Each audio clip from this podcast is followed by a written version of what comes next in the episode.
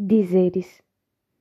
Dizem que no horto vivem sonhos que dormem e acordam, alimentando o ventre da terra com a esperança de uma vida justa. Que a serra é feita de pão de mel, de caju e de sequilho, e que jorra mais que a luar de seus poros. O horto tem cheiro de jasmim, de velas se despindo em graça pedida ou alcançada e tem gosto de café quentinho. Traz em seus contornos e grãos uma fé que resiste e faz amor com a poesia.